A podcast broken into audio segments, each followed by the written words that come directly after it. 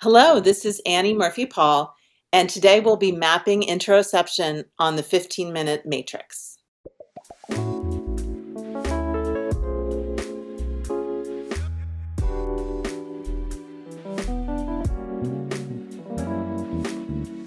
Welcome to the 15 Minute Matrix. I'm Andrea Nakayama, functional medicine nutritionist and your host. This is the podcast that brings you bite sized insights and lessons on the clinical relevance of the functional nutrition matrix, the most important tool in functional medicine and functional nutrition. The matrix is so important not only because it invites us to stop and assess, but also because it reminds us of three very important factors in our care, our recommendations, and our outcomes. Everything is connected, we are all unique, and all things matter. Be sure to head over to this episode's show notes at 15minutematrix.com if you'd like to see today's topic mapped on a downloadable matrix to remind you of these critical aspects of care. Today on the 15 Minute Matrix, I'll be speaking with Annie Murphy Paul. Annie Murphy Paul is an acclaimed science writer whose work has appeared in the New York Times Magazine, Scientific American, and the Best American Science Writing, among many other publications. Her latest book is The Extended Mind The Power of Thinking Outside the Brain. Published in June of 2021, it was selected as Amazon Editor's pick for Best Nonfiction, as one of 50 notable works of nonfiction by The Washington Post, and as one of 100 notable books by The New York Times. She is also the author of Origins and The Cult of Personality, hailed by Malcolm Gladwell in The New Yorker as a fascinating new book. Her TED Talk has been viewed more than 2.6 million times, and Paul is a recipient of the Rosalynn Carter Mental Health Journalism Fellowship, the Spencer Education Journalism Fellowship, and the Bernard L. Schwartz Fellowship at New America. A graduate of Yale University and the Columbia University Graduate School of Journalism, she is currently a Learning Sciences Exchange Fellow at New America.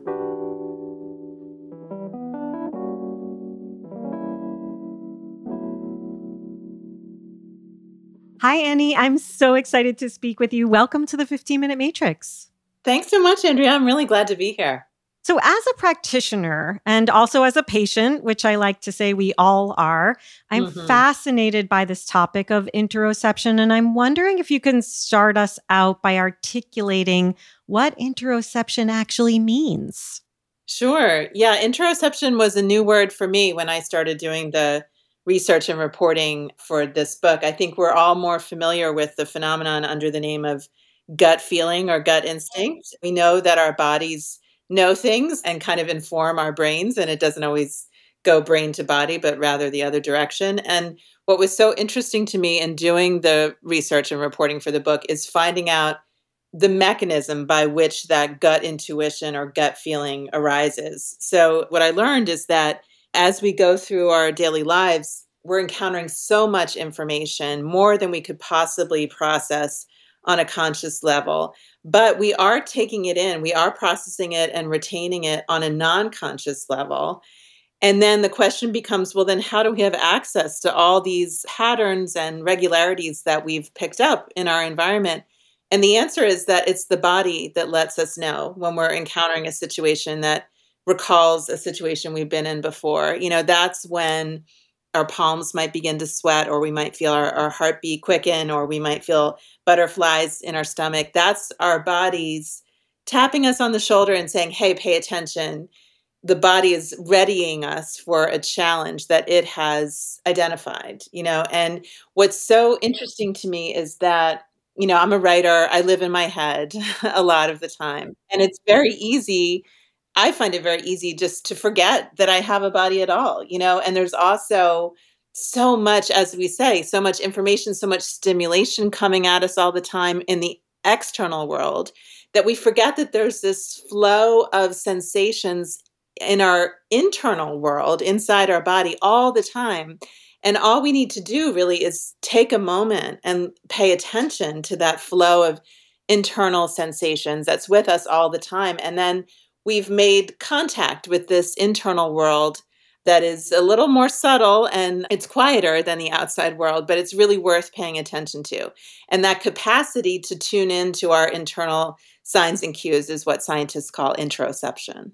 I love it. I love it on so many levels. I think we've gotten so far away from tuning into, you know, from my lens, our bodies. But I know you break it down in the book into thinking with our bodies, thinking with our surroundings, and thinking with our relationships.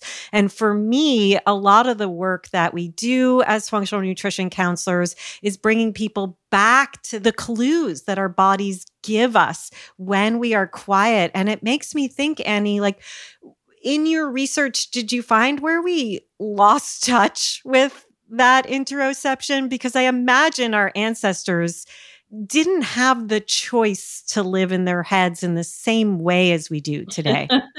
I think that's right. Yeah, I think, you know, it's a very well entrenched idea in our culture, in Western culture, to separate mind from body, as if that were even possible. But we have this idea that mind is different and separate from and superior to in some way the body.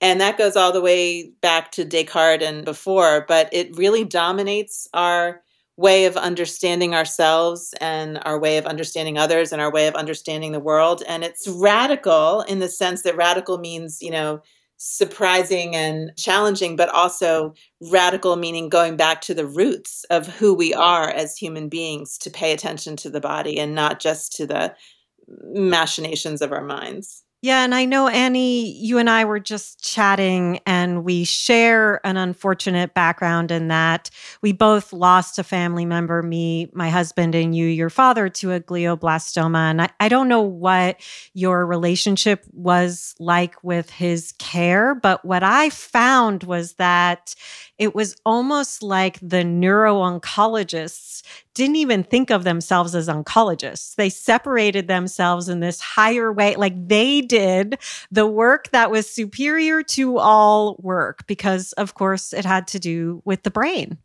Oh, yeah, that's so interesting. My own experience was that my family was really fortunate to have a very caring and loving, I would even say, oncologist who treated my dad, who saw him as a whole person. And I was so grateful for that. And then I w- also want to mention that he had hospice nurses at the end who were angels, really, you know, and cared for him again as a whole person. And I was so sad to lose my father, but we had really amazing people who helped us along the way with that devastating illness. Yeah, yeah, I'm so glad you said that. And we too had uh, exceptional care. It was a long time ago. It did strike me, though, that it was almost differentiated from other oncology, like that it was its separate world and, you know, maybe something we don't all have access to even being aware of, especially in a short period of time.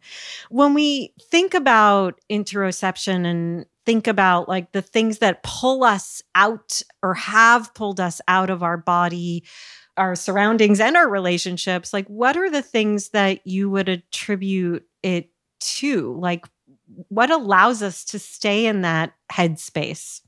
Yeah there's a bunch of things. I mean i think one is what we've talked about in terms of just the intensity and the frequency of the stimulation that we're getting from our outside world especially you know with all our devices always at the ready to provide some kind of distraction from what we might be feeling on the inside. Uh, just all the noise you know in our world i think there's also a resistance to getting in touch with the feelings of the body because they're so closely tied to our emotions you know and that can be an uncomfortable place for people to be it seems easier or cleaner or safer to be in the world of thoughts, you know, and that's very much the case with medical professionals. And this is a bit complicated because, in some ways, medical professionals do need to learn to sometimes turn off those instinctive internal reactions because sometimes doctors have to cause pain in order to heal. I'm thinking of things like giving someone a shot, for example, or even um,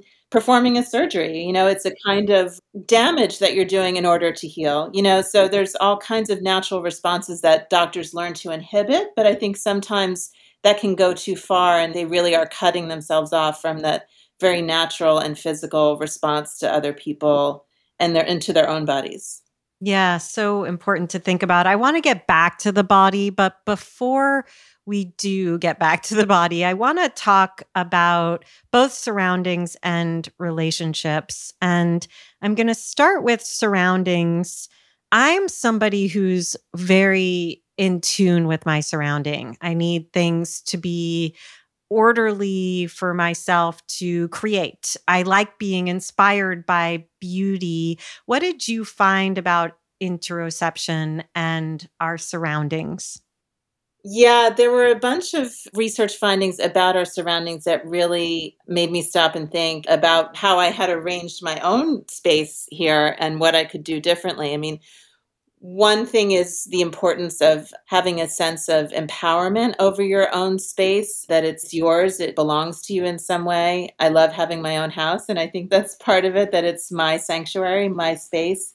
There's a lot of research on the importance of having natural light and being having views of nature and then bringing natural materials and motifs inside because we are creatures who evolved in the outdoors and that's still the kind of space that our bodies and our brains respond to in ways that make us feel good in ways that allow our brains to operate in a, an effortless and effective way. So those were a couple things that affected me in terms of the research on space. A couple other things were that we need to feel that we belong and that there's cues and signals that tell us that we belong to a valued group around us. And we also need cues of our identity, of who we are, that sort of remind us of who we are in our various roles. And I try to think in terms of those what researchers call evocative objects, you know, surrounding myself with evocative objects that remind me of who I am as an individual and then who I am as part of the valued groups in my life. Yeah, I love that. I love that for ourselves as practitioners, but also as part of our support in helping people to come into their healing potential, really exploring what their environment is like. I know we like to talk a lot about sleep here in from a functional nutrition realm and that sleep environment is so critical for being able to come into our deepest area of recovery. I mean, sleep is such a huge part of recovery, detoxification. And oftentimes people don't have the right surroundings for that to occur. Yeah, I think that's really right. And interestingly, the research on the importance of view to nature and natural light originated in studies in hospitals that found that people heal more quickly, they experience less pain, they register fewer complaints, you know, with nurses when they are looking out on nature as opposed to like a brick wall. You know, nature is healing. Yeah, yeah, so important. And that sense of belonging leads us nicely to that area of relationships. What does it mean to think with our relationships? Yeah, yeah. Well, you know, we we live in such an individualistic culture where each person is thought to be striving and achieving for themselves, but that's not really how human beings are wired and it's not even really how thinking works how creation works you know new ideas and new inventions those are always the product of many minds coming together and so in that section that you're mentioning in my book about thinking with other people i talk about things like how can we learn best from experts? You know how can we make sure that as beginners or novices or learners that the knowledge that experts have is being transferred effectively from one mind to another? And then how we think with peers you know our peers in our profession or in our personal lives and how we can use social activities like storytelling and debating and arguing with each other and even teaching each other as peers you know like if you know something that a peer of yours doesn't and you teach them as anyone who's been a teacher knows it's always the best way to get a really in-depth understanding of something is to teach it to someone else. And then finally i talk about or write about thinking with groups and how it is that a collection of individuals becomes an entity unto itself a group you know and a lot of that has to do again with these very basic biological mechanisms like synchronous movement and sharing meals together, having emotional experiences together, all these things that maybe we've missed out on over the last couple years during the pandemic and i think we've really felt the loss of having that face-to-face in-person contact with people. I hope that's coming back. Yeah I, I, agree and i think that it's just really interesting to think about how we can come together and kind of elevate the potential of our thinking brains as we do it out loud together through story through debate. And also i remember hearing you say in another interview that there's never any new ideas. And I, I love that because we're always like taking and collecting and pulling new things forward from what exists. Yeah, and it, it really connects us to this whole history of humanity, really. You know, I mean, we're all just sort of like building on what other people have done. And I find that actually a much more appealing idea than this notion of like the solitary genius who comes up with something all by himself. Right, right. Yeah. So I'm curious about what you found through the research to be the benefits of interoception. How does it benefit us? It benefits us in a number of ways. One is that it's very easy to not even realize what it is that you're feeling when you are living in your head, you know? And once you get in touch with those very basic biological, physical reactions to the world around us, you realize that those reactions are they're there to help us. They're really a survival strategy. You know as i said it's signs that your body is preparing you for what you need to do. But we can so often either ignore and miss out on those signals or we misinterpret them. You know we think we're angry when really we're just hungry you know or we think we're sad when really we're tired and we need to sleep you know? So paying really fine grained attention to what our bodies feel like can help us be more accurate in understanding exactly what we're experiencing. And then it can also help us connect to other people because it's when we're paying very close attention to others and being very present with them that we can start to pick up in our own bodies what they are feeling. You know, it's like the body becomes a conduit to sensing what the other person is going through. And therapists, psychotherapists in particular, and probably practitioners of all kinds are really the champions of this because they know they can use their own bodies as an instrument to help them understand and empathize with the other person. Yeah, I love this. Before we hit record, I was sharing with you that one thing that the book illuminated for me is around something that I call functional empathy. And I'm always trying to help practitioners see where they have to build the bridge instead of being the bridge, right? A lot of people in caring professions, especially functional nutrition counselors, kind of put themselves on the other side of the table. They're feeling the other person's pain so much. But then on the opposite end, if I were to have like a gradient scale, what happens is they go up into their heads in what I call the information trap, right? So it's the empathy trap and the information trap. And what you're talking about with interoception is the balance between the two. As you said earlier, where we need to look at evidence and understand what's happening from an intellectual level, but then also feeling the person, but finding our equilibrium to me is the interoception that leads to clinical intuition, which I believe we've lost over time. Yeah, I talk in the book about how important it is to sort of go back and forth between tuning in to the external reality and to the reality of the other person, and then tuning back into ourselves, checking in to see how the body is feeling, and kind of it's in that space of moving back and forth that you really get the richest kind of read on what's going on. Yeah, brilliantly said. So before I let you go, Annie, can you share with us some of your how to's? I know you said you changed your surrounding. I know in the book you talk about going out on walks, especially when you're feeling stuck in your head. What are some of your other favorite how to's that you've incorporated since exploring all of this and doing the research? Well, quickly run down a few. One is checking in with yourself and your interoceptive sensations, as we've been talking about. Another is incorporating movement, physical movement into your thinking and working and not saving that like for a gym workout at the end of the day, but actually trying to move as you think and as you work during the day. That's been really helpful to me. Using gesture, becoming more aware of your gestures and paying closer attention to other people's gestures we talked about arranging your interior space to have cues of identity and belonging and to feel empowered and in control of your space. Of course, there's getting out into nature and bringing it indoors as much as you can. We haven't really talked about cognitive offloading, which is the idea of getting ideas and information out of your head and onto physical space, like a big whiteboard or a bunch of post it notes. That can be really helpful.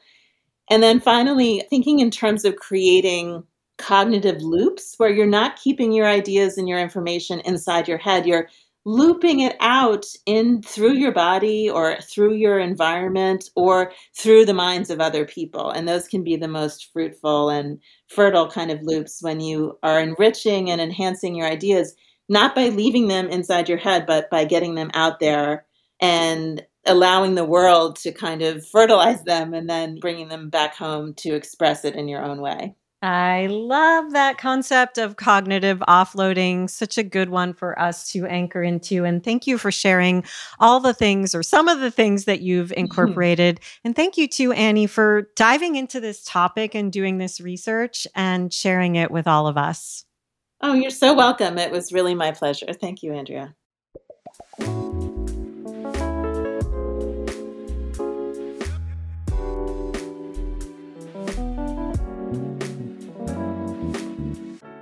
The 15 Minute Matrix is hosted and produced by me, Andrea Nakayama, and the Functional Nutrition Alliance. The podcast is edited and mixed by Brian Paik of Pacific Audio, and special thanks to Natalie Merrill, Alia Hale, Pamela Geismar, and Rowan Bradley for their support in making the 15 Minute Matrix possible. You can find episodes on all kinds of topics with more incredible guests at our podcast website, 15minutematrix.com, or wherever you listen to podcasts. If you'd like to see the completed functional nutrition matrix that accompanies today's or any episode, be sure to head over to the podcast website. Again, that's 15minutematrix.com. We love when you share our episodes with your friends and colleagues, leave a review, and rate the show. That helps us to grow our collective message that functional nutrition is the future of healthcare. Also, be sure to follow us on Instagram at Functional Nutrition Alliance, and you can follow me at Andrea Nakayama. And if you or someone you know is interested in becoming a functional nutrition counselor, head over to fxnutrition.com to learn more about our full body systems program.